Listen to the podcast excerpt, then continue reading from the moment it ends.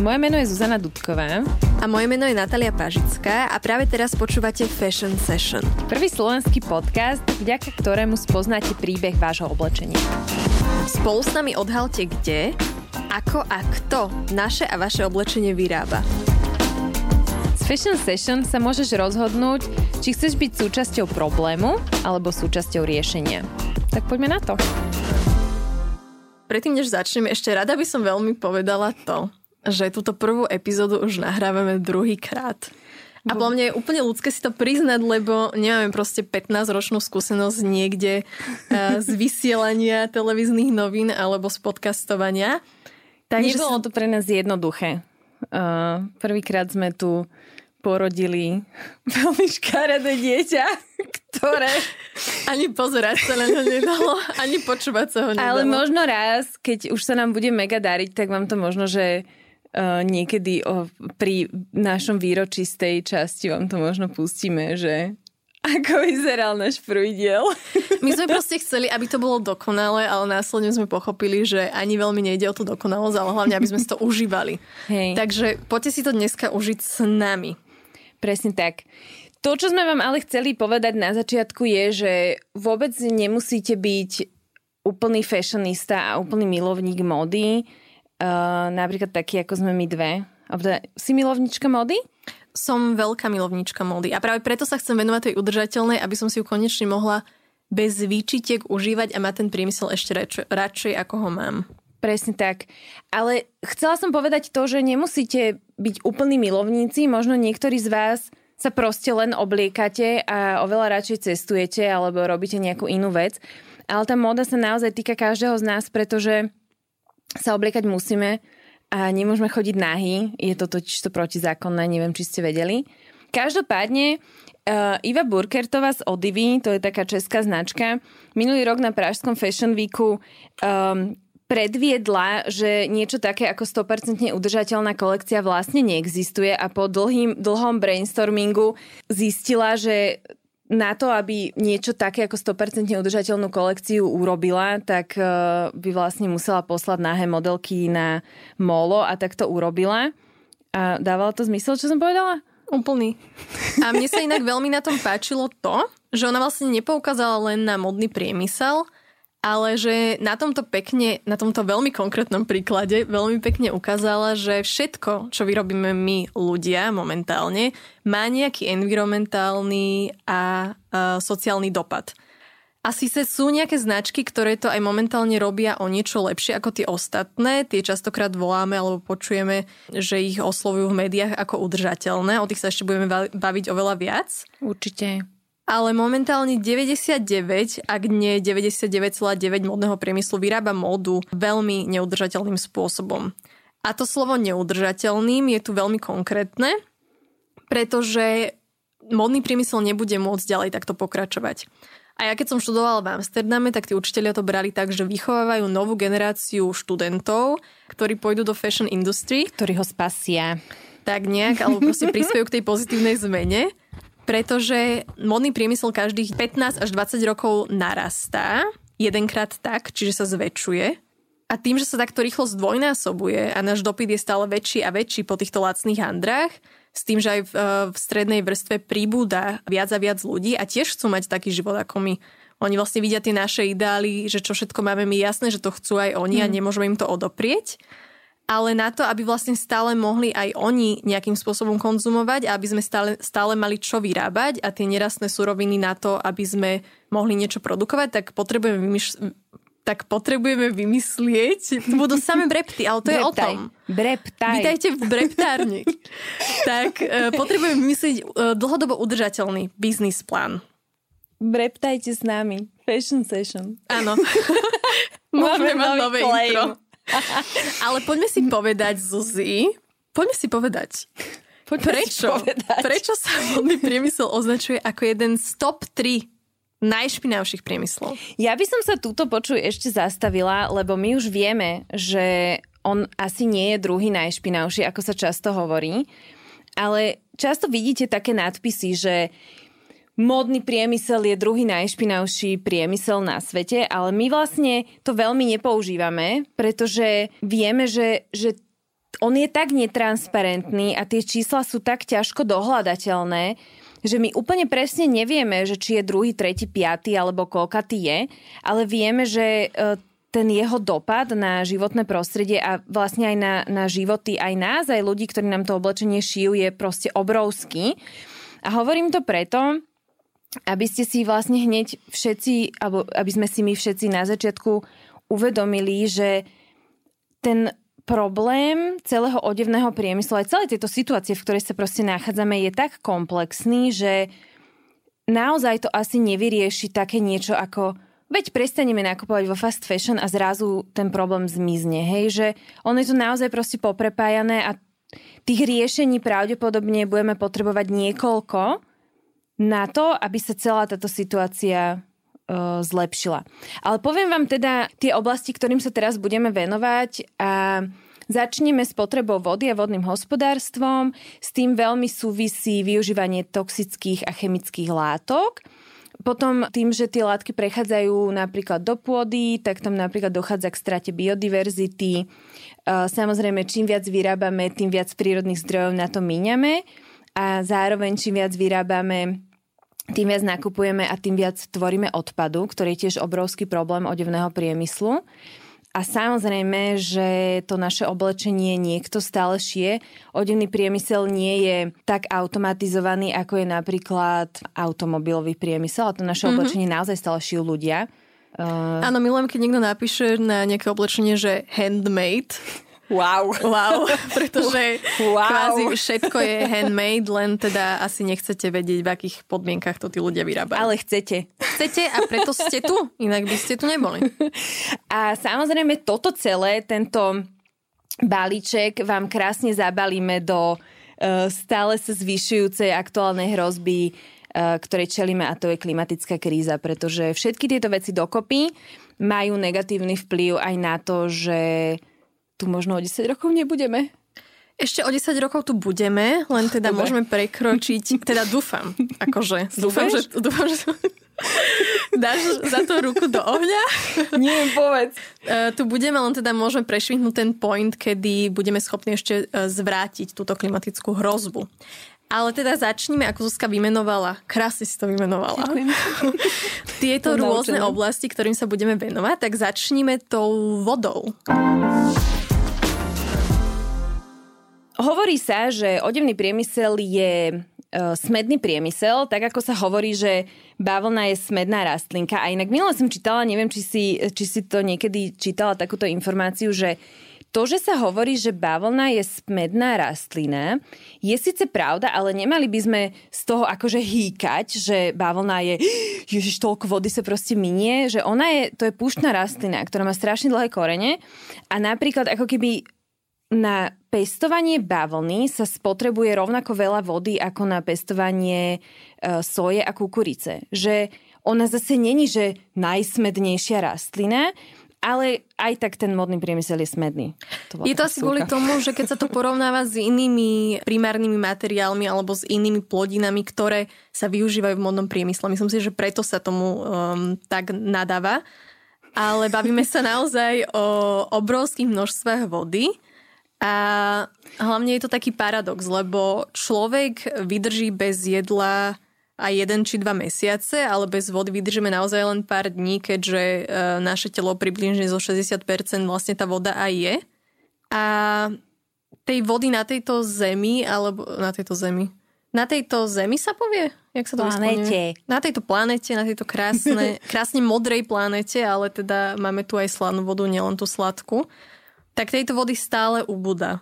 A modný priemysel ju teda len nevyužíva v zmysle, že ju míňa, ale ju takisto aj znečisťuje. Presne tak. Ale uh, keby ste si, kamoši, mohli v tomto momente zapamätať dve čísla, tak si zapamätajte tieto, že na jedno bavlnené tričko, takéto úplne klasické, ktoré si idete kúpiť niekde do HMK alebo do Zary alebo aj kdekoľvek, sa minie okolo 2700 litrov vody a toto množstvo, neviem, kto z vás si to vie predstaviť, ja si neviem, koľko to je, ale ja by som toľkoto 2700 litrov vody mohla piť 3 roky. A teraz sa akože zastavme A predstavme si svoj obľúbený obchod v nejakom nákupnom centre a skúste si predstaviť, že koľko tam tých tričiek je. A Krát koľko ich máte, koľko ich máte v skrini a koľko ste ich kedy videli za život. A vynásobte si to, že niekde na svete za každé to tričko sa minulo 2700 litrov vody a jeden z troch ľudí na svete v, tejto, v tomto momente nemá prístup k pitnej vode. Čo vlastne dokazuje, že my žijeme v takom systéme a v takom fungovaní, že my radšej využijeme tú vodu na to, aby sme vyrobili ďalšie miliónte tričko, namiesto toho, aby, aby niekto, nejaká bytostka mala proste vodu. Ale ešte zaujímavá informácia, že minimálne 2 miliardy ľudí momentálne teraz pije kontaminovanú vodu. A takisto podľa zdravotníckej organizácie, ak budeme s vodou nárábať tak ako doteraz a teda míňať na tieto trička toľko vody, koľko míňame, tak do roku 2025, čo je o necelé 4 roky, bude polovica svetovej populácie žiť v oblastiach, kde nebude mať prístup pravidelne alebo všetky mesiace v roku k tej pitnej vode. A čo je na tom ale zaujímavé, že že nepredstavujme si teraz hneď, že ide o Áziu, ale že naozaj niektoré časti na Slovensku nemajú proste v lete pitnú vodu. No, vody celkovo na Slovensku rýchlo ubúda. Momentálne sme na tom ešte dobre, ale je otázka toho, že keď bude ubúdať aj inde, tak potom dokedy. No, presne. Poďme ďalej. E, a ešte tu máme pre vás jednu veľmi zaujímavú informáciu a to je, že na jednej rifle sa vyrobí 7 tisíc, teda na jednej rifle sa použije 7 tisíc litrov vody a ročne, každoročne, decka, vyrobíme 5 miliard nových riflí. Z čoho sa možno 40% aj tak nepredá, nepredá. ak neviac. Presne tak. No, myslím, že Ellen MacArthur mali raz taký uh, report, kde hovorili, že dve tretiny, čo je viac ako polovica zo všetkých nových, nového oblečenia, ktoré sa vyrobí, tak dve tretiny v ten istý rok, ako sa vyrobia, skončia na skladke alebo v spalovni. Je to hrozné. Hlavne v tom, že to nie je ani, že by sme vlastne nemohli mať toľko, koľko chceme my aj pri všetkej tejto vlastne spotrebe, čo si kupujeme, tak aj tak vyrábame toľko toho nadbytku, ktorý Toto. sa aj tak nevyužije, že to je na tom podľa mňa to veľmi Presne. smutné, že ten nadbytok sa vyrába a nepredáva a pre tie firmy je to tak lacné vyrobiť, že im ani nestojí za to sa zamyslieť nad tým, že to vlastne skončí na tom smetisku, lebo radšej sa poistia, nech toho majú viac, keby sa toho keby mohlo náhodou. reálne predať viac. Mm, mm. Takže je to taký začarovaný kruh. Ale poďme na ďalšiu tému a to je používanie chemikálií a toxických látok. Mm, Veľakrát, ako Zuzka spomínala, že sa spomína, že textilný priemysel je druhý najšpidavší, tak napríklad konkrétne pri chemikáliách častokrát uh, uvidíte niekde napísané, je to aj v knihách, dokonca aj v nejakých dokumentoch, že 20% celosvetového znečistenia vôd je spôsobených textilným priemyslom. To teda znamená, že keď napríklad používate rôzne nebezpečné chemikálie na farbenie oblečenia, tak následne tá fabrika nemá čističku vody a tým pádom táto znečistená a toxická voda je vyplavovaná priamo do miestných riek a kontaminuje to vodu pre ľudí, ktorí by ju normálne mohli piť. No, ktorí ju aj normálne pijú. Ktorí aj vlastne, hej. Situácia sa má tak, že my momentálne nevieme, že či je to 20%, my nevieme, či to je 18, alebo či je to až 27%, pretože e, ten istý dôvod, čo vlastne Zuzka spomínala, že modný priemysel je veľmi netransparentný a tým vlastne sa nevieme úplne dostať k tomu, že ako tie fabriky fungujú a koľko z nich tú vodu úplne bez hociakého čistenia vypúšťa do tých riek, mm-hmm. pretože značky ani nevedia, kde sa tie látky farbia a ktoré fabriky im vlastne tie látky dodávajú, keďže je tam veľmi ťažké sa dopatrať s všetkým tým častiam alebo k toho procesu, pretože tie značky nemajú moc kontrolu nad týmito vecami, keďže momentálne fungujú tak, ako fungujú. Hej. K tej transparentnosti sa určite ešte dostaneme, lebo to určite, je téma sama o, o transparentnosti sa určite budeme rozprávať, ale tomuto k tým toxickým a chemickým látkam veľa z toho nášho oblečenia sa šije v rozvojových krajinách. A tam skrátka e, ten systém nie je proste ten systém kontroly nie je taký ako u nás. A preto tie fabriky môžu proste vypúšťať tú vodu priamo do zdrojov pitnej vody, hej? A teraz si akože predstavte, že tri najšpinavšie rieky na planete sú, a teraz neviem poradie presne, ale že Ganga, Žltá rieka a rieka Citarum. A proste to sú že obrovské rieky, ktoré dodávajú vlahu a pitnú vodu pre milióny ľudí, po ktorých brehoch je akože veľa týchto tovární, kde sa vlastne tie, to naše oblečenie farbí a spracováva a všetka tá voda ide proste do, priamo do tých riek. A teraz si ľudia akože si nemôžu povedať, že Ježiš, tuto nám to tu akože špatia, tak sa proste odsťahujem, hej, že tá voda je žltá žijú. a moja obľúbená farba je modrá. Do keľu. Do keľu. Čiže, um, hej, že aby ste vedeli, že, že ako ono to naozaj nie je proste sranda a to, že my to nevidíme, neznamená, že sa to nedeje. A neznamená, že k tomu kvázi nejakým spôsobom aj neprispievame, Máme alebo v tom že sa prsty, to netýka. Decka, všetci. Ak nie ste holí teraz práve, tak e, sa to týka aj vás. Ak ste vždy holí. Ak nechcete, aby sa vás to týkalo, vyzlečte sa a choďte do holí. My sme holé. Ale vieš si reálne pre... Nie sme holé. Priznanie. Priznanie. Vieš si predstaviť, Zuzi, že by si išla okolo Dunaja alebo hociakej inej rieky na Slovensku a že by zrazu bola úplne červená, proste rudočervená a na druhý deň rudomodrá. Pretože je fakt pravda, že takto rieky v týchto krajinách vyzerajú. Tie rieky majú naozaj takú farbu, aká bude farba sezóny. Hej, to sa tak hovorí, uh, že... To sa nehovorí, to je pravda. Prepač. Len aby sme si to upresnili. No, Čiže uh, voda. Voda a, a, a chemický koktail. A ešte jedna vec si uvedomme, že my vlastne to, čo tie látky, ktoré sa používajú na zafarbenie nášho oblečenia, my to nosíme. A Natka, ty hovoríš k tomu takú, takú veľmi peknú vec, že skúste si doma proste zafarbiť syntetickú uh, nejakú látku alebo napríklad záclonu, že... Ja mám iný príklad. Uh, prepač. Idem na to. Tak prosím Nech to máme z prvej ruky. Minulo mi napadlo, že predstavte si, lebo veľa ľudí si nevie predstaviť, že ako ťažké je napríklad nafarbiť e, nejakú syntetiku v zmysle napríklad poliesterové vlákno. Tak si predstavme, že by sme si zobrali plastovú flašu, dajme tomu, že si ju rozpolíme, teraz si ju teda otvoríme, máme rovný kúsok plastu, no nafarbte ho na ne, nafarbi, nafarbili by ste ho na nejakú farbu, že to je nereálne, že hocičím fixkou potom prejete hocičím iným, to vždy zostáva na povrchu Hej. a sa to zmie, keď Hej. potom prejete niečím okrým.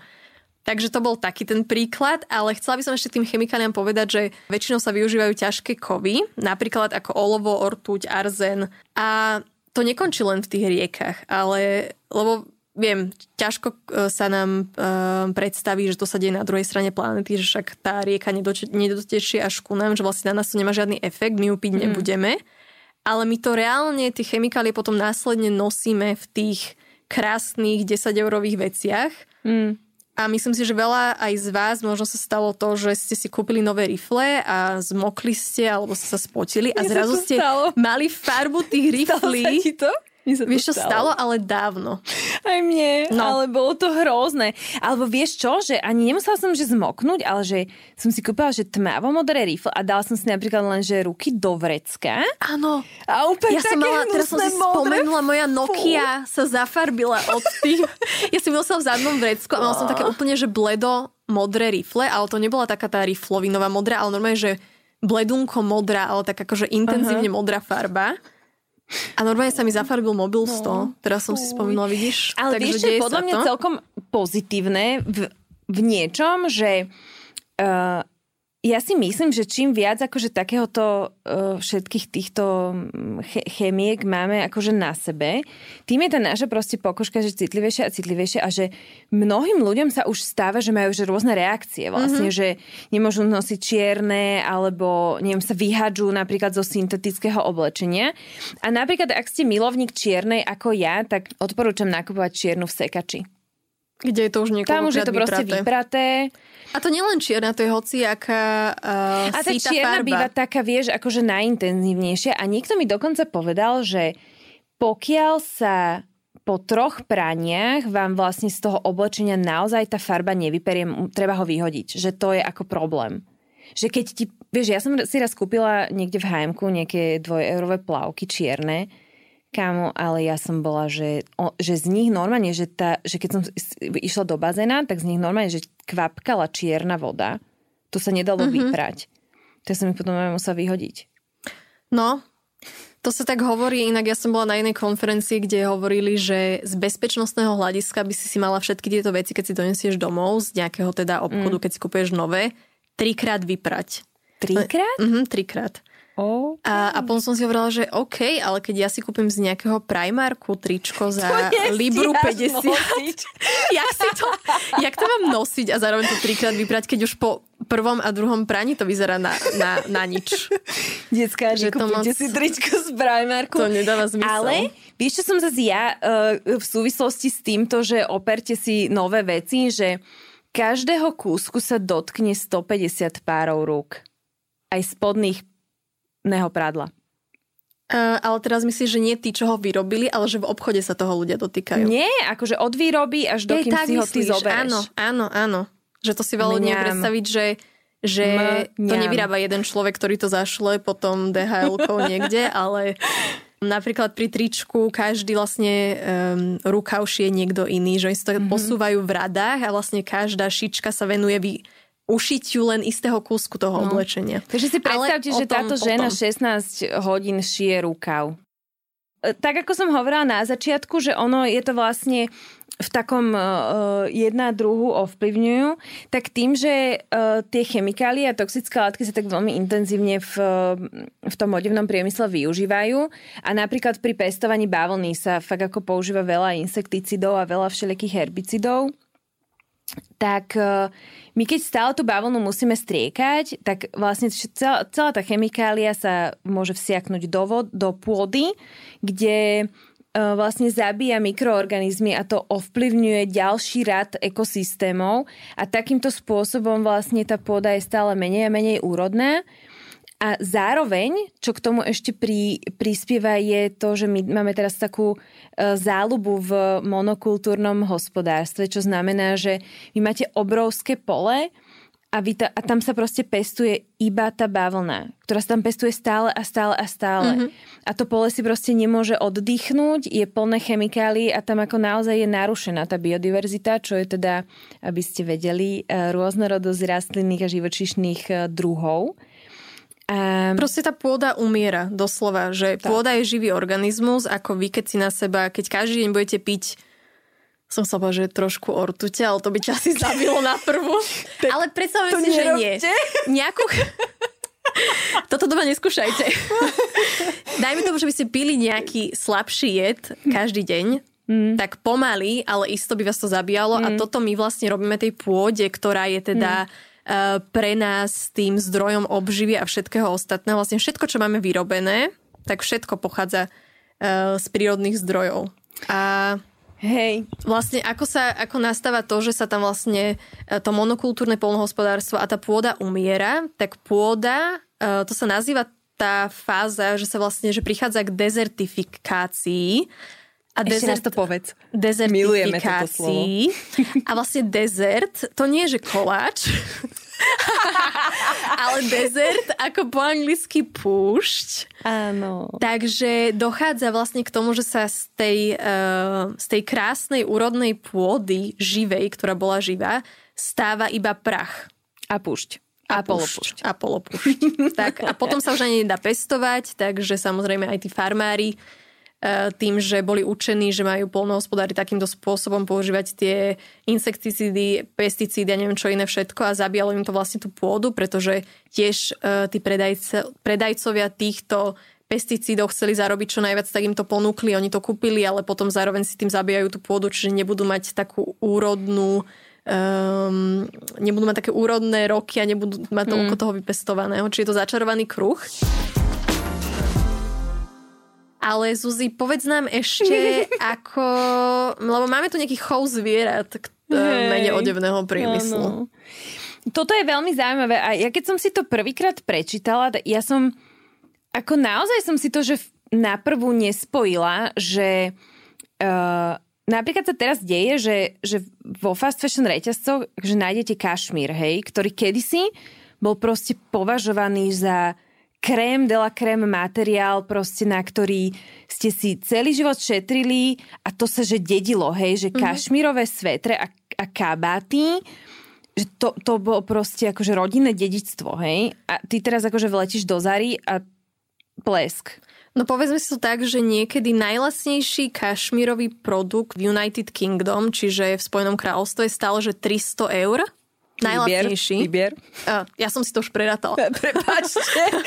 Takže 300 euro alebo 300 libier a teraz ho nájdeme za 30. Produkt z kašmíru nájdeme v týchto fast fashion reťazcoch za 30 eur a teraz predstavte si, že ten človek si šetril. Už mal tých 300 eur na ten najlacnejší produkt. A zrazu prišiel do toho fast fashion obchodu a zistil, že však ja ich môže mať 10. Yes. Pre celú rodinu aj pre, bra- pre bratra. Ale že teda čo sa akože deje, hej? Na to, aby sme mali tie kašmírové svetriky, uh, kašmír sa získava z kašmírskych kôz, nie z oviec, z kozičiek. To je B či M? tak to teraz neviem. Me. Nezhodli sme sa, nevadí. No. Ďalej. Tým, že je stále väčší a väčší dopyt po tom kašmíre, tak tým viac tí pastieri potrebujú mať tých kôz, čiže oni stále musia zväčšovať, zväčšovať svoje stáda. Kozy. Yes. a čím sú väčšie tie stáda, čím je tam viacej tých kôz, tak oni Tie vlastne kozy. potrebujú... Čím viac kašmíru, tým viac kôz. Je to tak? tie kozy skrátka potrebujú stále viac jesť. A naozaj, čím populárnejší ten materiál je, tým viac tie kozy spásajú pastviny a naozaj dochádza k tomu, že oni proste tú trávu vyžerú a ona sa nestihne zregenerovať e, tým, koľko ich je a naozaj sa tam proste rozširujú púšte. Čiže len to, že my zrazu potrebujeme mať kašmirové svetre vo fast fashion reťazci, na druhej strane sveta ovplyvňuje úplne prostredie, v ktorom proste ľudia žijú a zrazu kozy viedajú proste trávu. No ale sú aj ďalšie materiály, ako napríklad viskóza, že to si zase veľa ľudí podľa mňa nespojí, že e, potrebujeme na viskozu stromy, tak ako na výrobu papiera, tak tiež potrebujeme stromy na výrobu nejakého materiálu, ako napríklad viskóza. A až 30% z tohto množstva tých stromov, ktoré kácame, pretože každoročne ich kácame desiatky miliónov, tak až 30% pochádza z chránených oblastí, ako napríklad amazonský prales. Hm. A viskoza je teda veľmi populárny materiál. Hej, myslím, aj že viskoza je tretí. fashion.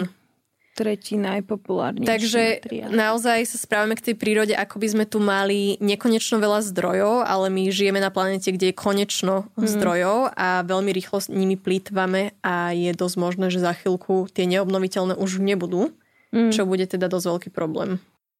Čím viac toho vyrábame, tým viac nakupujeme a tým rýchlejšie tvoríme odpad. Ďalšia téma je teda odpad. Odpad. Začni, Zuzi. Ja? no dobre. Kedysi boli dve kolekcie. Teraz Jar, leto, jesen, Jar- zima. jar, To- leto a jesen, zima. To sú... to berte tak, že jar, leto je jedna a jesen, zima je to druhá. vedia. Do... Vieš čo, nie každý to vie, Dobre. že boli dve. Takže len, len aby Kedy sme si boli všetci dve. na jednej. Ale teraz uh, sa rozpráva o tom, že napríklad taká Zara vydá ročne 24 kolekcií a niekedy môže ten, tá značka vydať, že 52 mikrokolekcií. Čo vlastne znamená, že každý týždeň alebo každý druhý prídete do toho obchodu a nájdete tam niečo nové. A čo to spôsobuje v našej hlave je, že stále sa tie trendy tým pádom strašne rýchlo menia, že každý týždeň sú nové trendy, každé dva týždne sú nové trendy.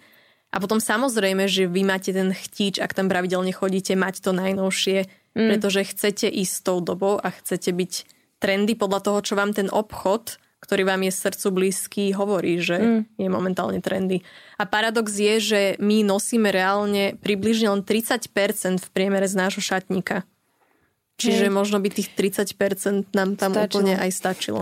A skúste si spraviť možno taký akože test, že, že veď aj teraz, e, veď počúvať nás môžete aj pri tom, že skúste si tak ako otvoriť váš šatník a tak úprimne si povedať, že koľko vecí z toho šatníka naozaj nosíte. Ináč to bude teraz halus, keďže, mm. keďže teraz nechodíme von. No, ale t- aspoň je každý doma, takže má každý blízko ten šatník. takže si to vie veľmi rýchlo skontrolovať. A ešte mám takú zaujímavú informáciu, že ekvivalent jedného smetiarského auta plného oblečenia sa každú sekundu spáli alebo vyhodí na skládku mm. a niektoré z týchto materiálov sa tam môžu rozkladať až 200 rokov. Mm-hmm. A teraz podľa mňa strašne veľa ľudí si povie, že toto sa deje niekde, že v Amerike, že oni tak veľa nakupujú, že to, je mm, proste, to mm. sú amici. Ale ja keď som mala v roku 2019 prednášku na Slovakia Going Zero Waste konferencii, tak uh, bolo to v Starej Tržnici a tam na námestí SNP uh, slovenské odvetvie, alebo teda slovenská časť uh, hnutia Fashion Revolution tam urobila takú výstavu o modnom priemysle, teda o jeho negatívnych dopadoch a na kopu tam nahádzala 460 kg starého oblečenia. Aby ste si vedeli tú kopu predstaviť, tak to bola taká kopa, že ste sa na ňu normálne vedeli vyšplhať mm. um, a boli ste, ja neviem, 2-3 metre nad zemou. Daj, dobre, uh, 3 asi nie. 2, 2 metre, do 2 metrov nad zemou. Čiže bolo to fakt taká, že riadna kopa. A my sa len tak všetci zvedavo pozerali, že čo tam idú robiť, lebo keď som tam išla, keďže som tam musela byť od začiatku, tak sa to práve ako keby e, to tam skladali na seba. A vlastne potom som si všimla tú cedulu vedľa toho, že toto je množstvo oblečenia, tých 460 kg, čo sa na Slovensku vyhodí každých 10 minút. Ja som aspoň čakala, že tak toto bude, že deň. Ale mm. že každých 10 minút, že to je neuveriteľné množstvo a to sme mm. iba na Slovensku v roku 2024 bude povinné pre štáty Európskej únie, alebo teda pre štáty, ktoré sú e, súčasťou Európskej únie, zabezpečiť nejaký zber textilu. Každý štát si to už bude, bude ponímať nejak po svojom, že či to bude formou nejakého špeciálneho zberu, ale myslím si, že pre väčšinu štátov to bude tým istým spôsobom, ako momentálne separujeme papier, plast, mm. tak si predstavujem, že taký istý kôž bude ešte aj mm-hmm. na mhm. textil. Mm-hmm. Takže je super, že aspoň budeme plnohodnotne vedieť zrecyklovať tento materiál a že už sa nebude stávať, že e, idem vyhodiť zmesový odpad a teraz tam proste vidím ten textil. A to nie je ani že oblečenie, ale že obliečky a mm. také tie, že masy toho materiálu, ktoré ľudia nemajú kam inde momentálne. Hej, dať. akože túto by som ťa ešte iba doplnila, aby ste vedeli, ako to vlastne funguje teraz, tak podľa európskej legislatívy, aj teda slovenskej, vlastne textilný odpad patrí do komunálu. Hej, že, že, mm-hmm. že náš zákon hovorí, že keď už proste toto tričko nechceš nosiť, tak ho máš dať do komunálu. Náš zákon hovorí, že textil nie je odpad. Tak. No, áno, lebo on tam je akoby zadefinovaný. Mm-hmm. To znamená, že on patrí proste do komunálneho odpadu. Čiže um, môžete, teraz e, aj ja to úplne odporúčam, síce iba oblečenie, ktoré sa dá ďalej nosiť, dávať do tých zberných kontajnerov. Aspoň kvôli tomu, aby sme sa naučili ten zvyk, že vlastne ten textil patrí niekam inám ako do komunálu. Len, ale ďalš, ďalšia vec je, že tieto koše aj tak nemáš, že všade. Mm. Že toto je možnosť pre ľudí, ktorí ten mm. kontajner niekde v okolí majú, mm-hmm. ale nemá to celé Slovensko zabezpečené. Vieš, že nie je to ešte na takej úrovni, mm. že teraz každý by mohol toto brať ako odpoveď na ten problém, Hej. ale aj keby sme mali teda separáciu tohto uh, odpadu, teda ponovom to bude už nazývané uh, naozaj ako odpad, mm. tak stále je problém. Prečo, spýtajme sa, že prečo sa ten odpad tvorí. Prečo sa tvorí toľko veľa textilného odpadu, tak ten problém no je to, že prečo? No prečo? Lebo, lebo, lebo je to problém masívneho konzumu. My nikdy nemáme tak, dosť. Naozaj tak, tak. kupujeme nadmieru toho, čo reálne mm, spotrebujeme mm. a potrebujeme a vôbec budeme niekedy nosiť. Hej. Teraz už ak stojíte pri tých šatníkoch, tak prosím, choďte sa pozrieť. Stavím sa, že tam máte niečo, čo ešte ste mali, že nikdy oblečené, alebo že raz oblečené, alebo že dokonca a tam máte... im. Akože to nekryjúdim, a ja to tak mám. A ja mám Fakt? ešte normálne vec s vysačkou. Wow. Tak z tých starých čias mm-hmm. sa mi tam niečo ja už, zachovalo. Ja už nemám. Akože ja mám, že dosť poriadok v šatníku. Ale áno, chápem to. Nie, môže sa to stať, no. že keď neuvedomilo nacha- e, narábaš s tým šatníkom, mm. tak sa môže stať, že tam máš aj niečo ešte s vysačkou. Hey, a to nie je obviňovanie, to len tak, aby sme si uvedomili, že naozaj niekedy môže tá kúpa... feedback. Neutrálny feedback, presne. Ako od kamošky. Ale, ale ešte, že no. menej nového oblečenia, hlavná pointa sa rovná čo? Zuzi? menej čoho? Odpadu. Presne, menej odpadu. Ale ešte som tak akože minule rozmýšľala nad takou vecou, že uh, ja tým, jak mám, má, ja mám naozaj rada oblečenie, že ja si rada kupujem nové oblečenie. Ale uh, mám tam také dve veci, že, že ja viem, že si nekupujem nové oblečenie, pretože by som ho potrebovala, ale ja ho proste chcem. A čím som si v tom vedomejšia, tak ja mám napríklad obrovskú radosť, keď môžem teraz že zainvestovať do oblečenia. Vieš, že pre mňa e, je úplne krásna predstava, keď si akože idem našetriť na nejaký kúsok. Ale preto, lebo podporíš tými peniazmi Áno, hej, nejakú že, udržateľnejšiu viem, alternatívu. Presne, že viem, kam to ide, hej, že mne napríklad uh, trvalo, ja, je to 6 rokov, odkedy som si prvýkrát vytriedila šatník a teraz akože si idem kúpiť, že prvé udržateľné rifle. Hej, že ktoré sú proste že z certifikovaného materiálu. Že doteraz všetky rifle som mala proste zo svopu. Že to je normálny proces, ale ja, a možno sa tam nemusíte dostať, lebo vy si napríklad môžete uvedomiť to, že vy máte oblečenie úplne na saláme a chcete proste cestovať. Sice teraz. Je, teraz, vieš čo? Teraz, teraz uh, nebudete, teraz nie. ale po Slovensku môžete možno.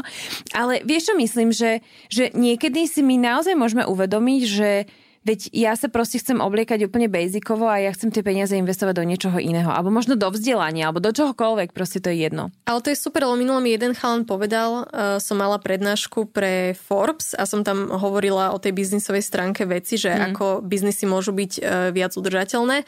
A on mi povedal niečo v tom zmysle, že ale ja viem aj tak, že ja mám udržateľnejší šatník ako ty, lebo ja mám 5 tričiek a trojonohavic. Toto. A ja, že úplne, že OK, ten chalan podľa mňa dosť čakal, že sa budeš hádať, že sa, budem, že sa budem hádať, nie, že sa budem hádať, ale že poviem, že nie, ja viem, že ja mám udržateľnejší, ale mm. ja mhm. som si priznal, že ja viem, že ty máš mm. určite udržateľnejší šatník ako ja, mm. ale ty nie si človek, ktorý miluje módu. Ty nie si človek, ktorý si to užíva, ty Hej. nie si ani žena, lebo povedzme si úprimne, že väčšinou ženy majú väčšie šatníky ako mm. muži, mm. ale to nie je tá pointa, že ja mám um, momentálne sa snažím správať tak, aby všetky kúsky, ktoré prichádzajú do môjho šatníka, už boli udržateľnejšie, s tým, mm-hmm. že samozrejme som môj konzum uh, oblečenia ako takého skresala asi aj viac ako 70%, že fakt Počkaj, skupujem... ty si sa takáto nenarodila? Uh, takáto dokonala? Myslela, že hej, to nie je ja, to moja šauma. Takže vidíte, je to proces, ale ešte jednu vec som chcela povedať. O čom sme sa bavili? O odpade a o Nie, ty si hovorila niečo s, tých, s tými riflami. Aha, ešte som sa povedala, že to nie je to isté, lebo ja som zažila oba pocity. Ja som zažila ten pocit, že som vedela, že najbližšie rifle, ktoré si kúpim, budú udržateľné, ale čakala som na ne dva roky, pretože som ich ešte v tej chvíli nepotrebovala, keď som si to uvedomila. Wow. Ale zároveň som bola ten človek, ktorý chcel Gucci kabelku a tam tiež si musíš šetriť, aby si si mohla kúpiť, lebo vieš, veci máš z Primarku mm. za 3 eur, ale kabelku budeš mať za 1200. Mm. Ale to tešenie sa toho, že investujem 1200 do Gucci kabelky, nie je ten istý pocit ako tešenie sa, že som si kúpila Mad Jeans za 100 eur rifle z Golds bavlny. Mm-hmm. Pretože to je úplne iné, keď ty vieš, koho tými peniazmi podporuješ. Ja som stále v Gucci, do toho Gucci by som si šla kúpiť tú kabelku, nie preto, že chcem podporiť značku Gucci, ale preto, že ja chcem byť videná so značkou Gucci. Mm, áno. A to je iné, iné, iný pocit. Iba to Toto je chcela. veľmi pekné. Toto si zopakujme, priatelia, čo práve Nátka povedala, že, že keď podporíte značku, ktorá je udržateľná, tak vy chcete, aby tá značka rástla. Ale keď si chcete kúpiť Gucci kabelku, tak vy chcete byť videní v Gucci kabelke, aby vaša hodnota narastla. Amen. Wow. To je veľmi pekné. Mm-hmm. Dám si status dneska. To daj. Na Facebook. no, ale, ale ideme ďalej. Toto je Natkina obľúbená téma. Takže, novodobé otroctvo kamoši spájane s modným priemyslom. Ja neviem prečo, ale k tejto téme mám nejak blízko. Máš. Um, možno aj kvôli tomu, že som v tej fabrike to mm. tam videla, že nejak sa mi to vždy premieta spätne, že, že ešte viem, že som vlastne videla aj to najlepšie z toho všetkého, že tie fabriky sú niekedy aj oveľa horšie. Mm. Teda takmer vždy. Ale poďme si povedať také uh, basic fakty že podľa neziskovej organizácie Remake dnes vyrába naše odevy 75 miliónov ľudí a 80% z týchto 75 miliónov ľudí sú mladé ženy vo veku 18 až 24 rokov. Čiže ešte mladšie, Mladšie odo mňa. my. Toľko žien je mladších ako my? No, ale napríklad v takom Bangladeži, keď si pozriete vysačky, tak veľmi často tam vidíte Made in Bangladeš. Pretože uh, už to tak prestáva byť, ale bola to jedna z tých najla- najlacnejších výrobných častí sveta. Vieš, čo je zaujímavé, že ja už také, akože tak dlho nenakupujem v týchto e, obchodoch, že ja už aj si to neuvedomujem vlastne. Lebo mm-hmm. že keď si zoberiem niečo zo svopu, tak tam už to akože neriešim, lebo si to berem, že to je akože druhá ruka. Ale že ja už si akože málo kedy pozerám tie výsačky. Ty si pozeráš? Nechodím do tých obchodov, takže si nepozerám. Lebo keď si kupujem, tak si fakt kupujem, že viem odkiaľ. Čiže, mm. čiže tiež to neriešim, ale veľa čítam o tom novodobom otroctve, mm-hmm. takže sa mi to nejak spája, mm-hmm. ale, ale stále viem, že Bangladeš, akože pre nich ten export to je najväčšia... Áno. Uh, najväčší príjem peňazí z toho exportu oblečenia, takže pre nich to je akože veľká vec. Hmm. A tam zarábajú tie šičky mesačne 96 dolárov. A sama miestna vláda v Bangladeži navrhovala, alebo teda potvrdila, že na to, aby viedli nejaký dôstojný život, ten dôstojný život si nepredstavujeme, že si kúpia Mercedes a pôjdu na 3 týždne na Havaj, Nie. ale že budú môcť jesť, že budú môcť piť pitnú vodu a že budú môcť mať nejakú uh, zdravotnú starostlivosť, tak na to by potrebovali 3,5 násobok tejto sumy, ktorú zarábajú, čiže 3,5 krát viac ako 96 dolárov. Mm. Opäť matika, vypočítajte si. Ale dokonca neziskovky uvádzajú, že by potrebovali na takýto dôstojný život až 4,8 krát viac. Čiže oni zarába, zarábajú o 4,8 krát menej, ako by potrebovali na tieto základné potreby, ktoré som vymenovala. Mm. Dobre. Zarábajú nič Málo. moc. Hej. Pár. Akože je zase, že úplne, že, že chápte to tak, že teraz uh, ne- nebudeme porovnávať naše platy s ich platmi, ale skôr tam ide o to, že ani tá almužna, ktorú dostanú, im, im nezabezpečí to, aby uh, si mohli akože nakúpiť potraviny, pitnú vodu a aby sa proste postarali o svoju rodinu. A preto som aj spomínala to, že koľkokrát viac by museli zarábať na to, aby žili ten dôstojný mm. život, lebo veľa ľudí má predstavu, že keď ja poviem, že v Bangladeži zarábajú 96 eur, e, dolárov, mm. tak si predstavuje, že však to je ako 1000 eur u nás. Že si myslia, že v Bangladeži mm. je tak strašne lacno, že tých 96 eur asi stačí na to prežitie. Ale nie je to pravda. Mm. A to si ešte vezmeme, že keď teda už tie ženy pracujú a zarábajú týchto pár šušňov, tak ešte počas tej práce pracujú proste že 14 až 16 hodín denne, hej? Mm. Um, každý deň zažívajú sexuálne obťažovanie, psychické a fyzické násilie, nie sú chránené pred chemikáliami, s ktorými pracujú. Oni ani nie sú poučené o tom, že sú škodlivé, až následne teda, keď dostanú uh, rakovinu dýchacích ciest alebo majú nejaké respiračné problémy, mm. tak potom možno si to začnú uvedomovať, ale oni nie sú poučení o tom, že by to bolo škodlivé. Mm. A pracujú v nebezpečných podmienkach. Uh, to už som spomínala, teda, že nemajú ani výbavu na to, aby obsluhovali tie stroje a boli pritom uh, nejak bezpečne zabezpečené. Ale takisto pracujú v nebezpečných budovách. Mm. Predstavme si to tak, pád e, rány plazy, to bola taká jedna z najväčších katastrof v modnom priemysle, alebo v priemysle ako takom, že spadla celá továreň. A tieto pády, to v minulosti ich bolo už veľa a ešte ich podľa mňa aj veľa bude, pretože stále sa s tým nič neurobilo. Funguje to tak, že máte továreň, ktorá je postavená v, nejakej, v nejakom vlhkom, ako sa to povie? No máš normálne, že vodu že je tam nejaká vyplavená kanalizácia alebo niečo, mm. že sa to postaví na nejakom uh, nestalom povrchu, mm. ktorý ani nie je rovný. Na tom teda vybudujete budov, ktorá má dve poschodia a potom firma si povie, že ale my by sme mohli zamestnávať viac šičiek, že viac by sme mm-hmm. toho mohli vyrábať tak nelegálne, nelegálne postavia ďalšie dve poschodia už aj na tú rozpadajúcu sa budovu. Mm.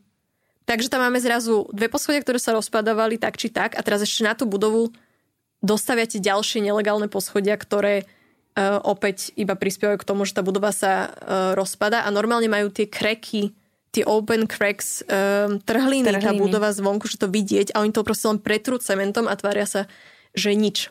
A potom si prejdime ešte jednu vec. A Ale vieš čo, mne sa toto strašne páči, že že keby všetky tie veľké spoločnosti preniesli všetky ná- náklady na vyplácanie tej životnej mzdy všetkým, svoj, všetkým pracovníkom, ktorí nám šijú to oblečenie, tak Deloitte odhaduje, že by to zvýšilo finálnu cenu odevu len o 1%.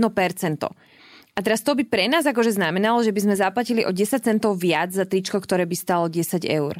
Hej, že by sme zaplatili 10 eur a 10 centov a tí zamestnanci uh, odevného priemyslu by mohli dostávať tú living wage, čiže tú mzdu potrebnú na ten dôstojný život. Hej. Keď si to predstavíte, že akože zaplatiť o 10 centov viac je vlastne v pohode.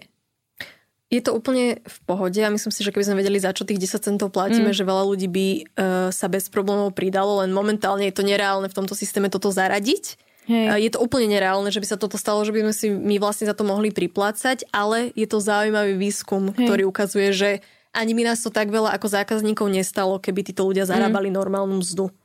Ale potom tu ešte máme detskú prácu, pretože detská práca je veľmi bežná. Mm. Je tam viacero dôvodov, takisto budeme mať samostatný diel epizódu o detskej práci alebo celkovo o novodobom otroctve.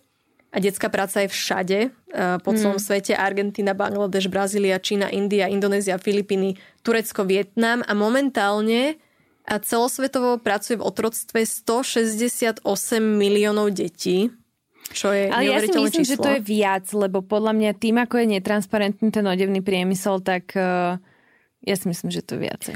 Akože môže byť viac, mm. pretože uh, oni to musia rátať z niečoho, čo vidia. No, toto. Čiže určite to môže byť viac, ale toto nie je len v modnom priemysle, toto je celkovo táto okay. informácia, uh-huh. ale uh-huh. väčšina z týchto detí, alebo veľké množstvo z týchto 168 miliónov je práve v modnom priemysle, mm. alebo teda v odevnom, odevnom priemysle a veľakrát deti, ktoré sú netransparentné a nezarátané do tohto kvázi výskumu, mm. tak to sú deti, ktoré robia priamo z domu s tými matkami. No, toto. Takže to je ďalšia vec. Mm-hmm. A potom vlastne nie sú edukované, čiže ten kruh tej uh, chudoby sa nepretrhne mm. a oni zase končia v tých istých podmienkach, podmienkach ako ich rodičia. Mm. No poďme Ale to zabaliť, či? Ja by som to iba zaobalila tou poslednou Zaobal. vecou, ktorá je... Že... Zabal to do čoho?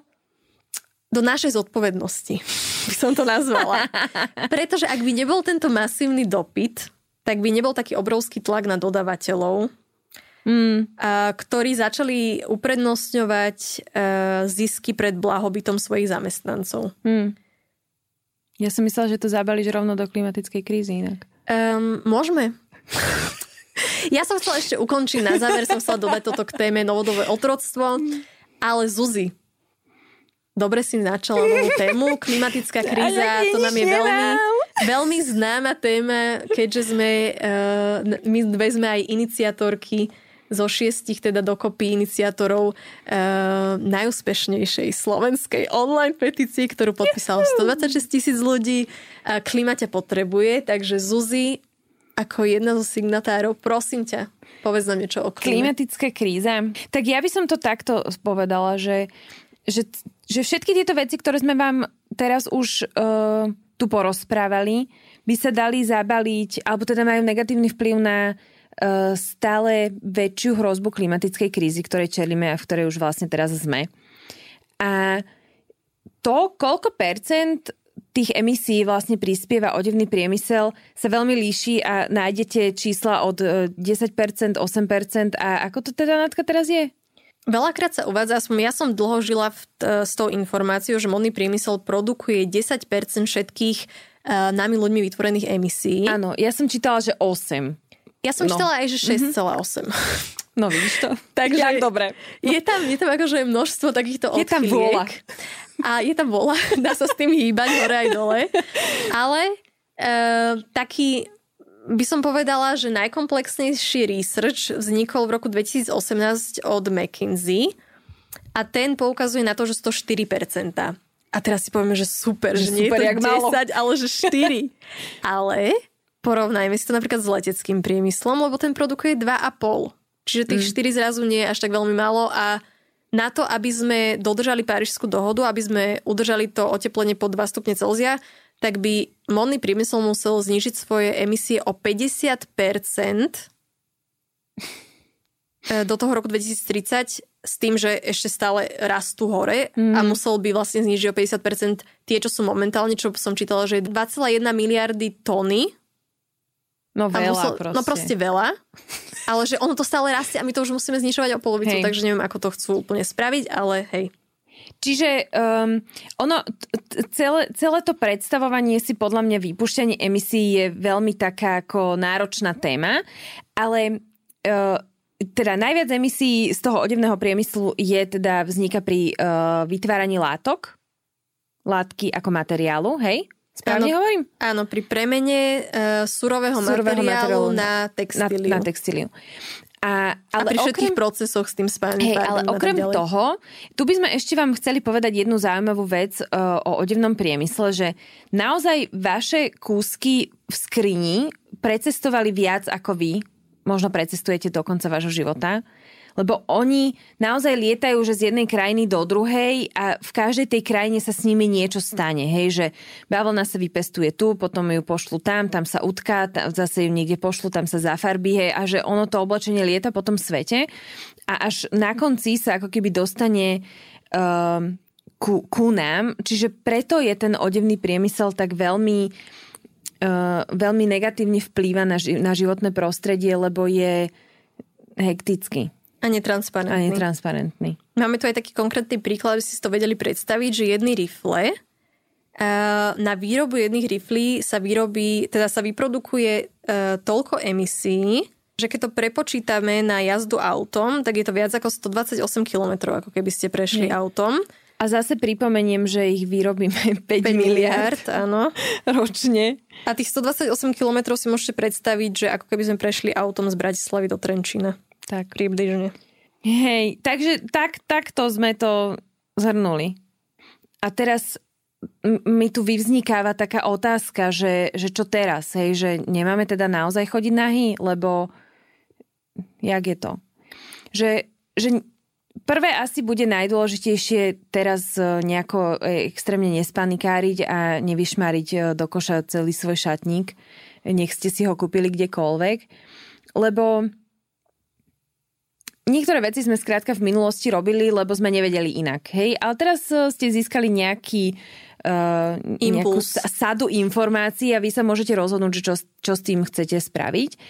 Uh, samozrejme, že tá zmena od toho neudržateľného šatníku k tomu udržateľnému, čo je pre nás ako e, ľudí dôležité a samozrejme od neudržateľného oddelného priemyslu k udržateľnému trvá nejaké obdobie.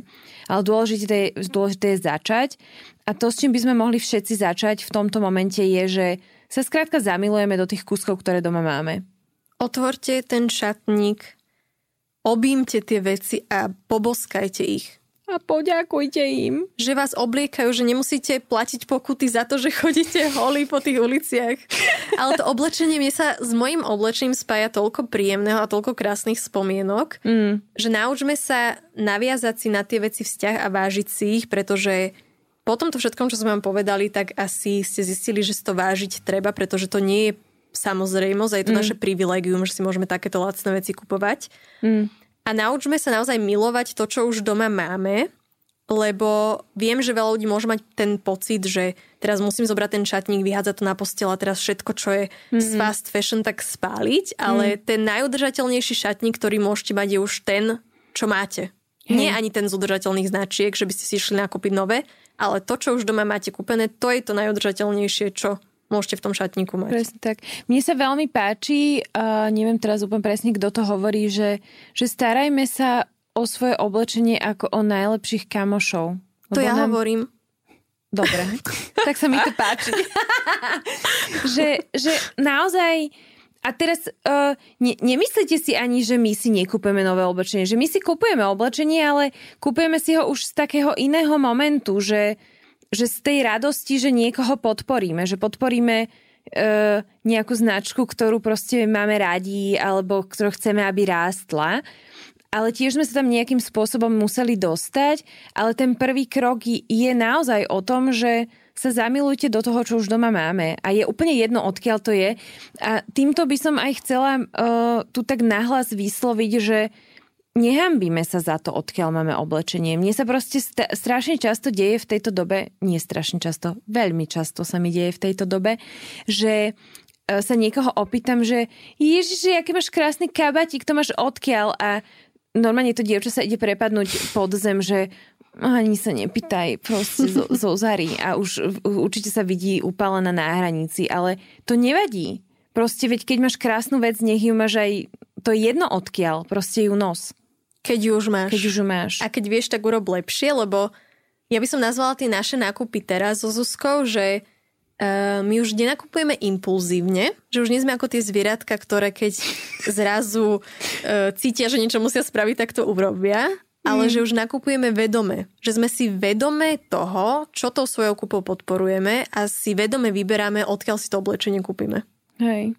Takže toto e, by mohol byť prvý krok, že sa skúsme teraz zamilovať do toho, čo už máme a naozaj si byť vedomí toho, čo tam máme a potom prídu ďalšie kroky ktoré vás dovedú až k vysnívanému šatníku a možno sa jedného dňa zobudíte, otvoríte svoj šatník a budete milovať úplne každý kúsok, ktorý tam máte.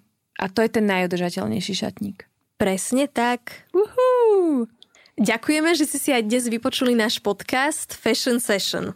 Ak sa vám páčil, tak ho určite zdieľajte, aby sa o tejto téme dozvedelo čo najviac ľudí.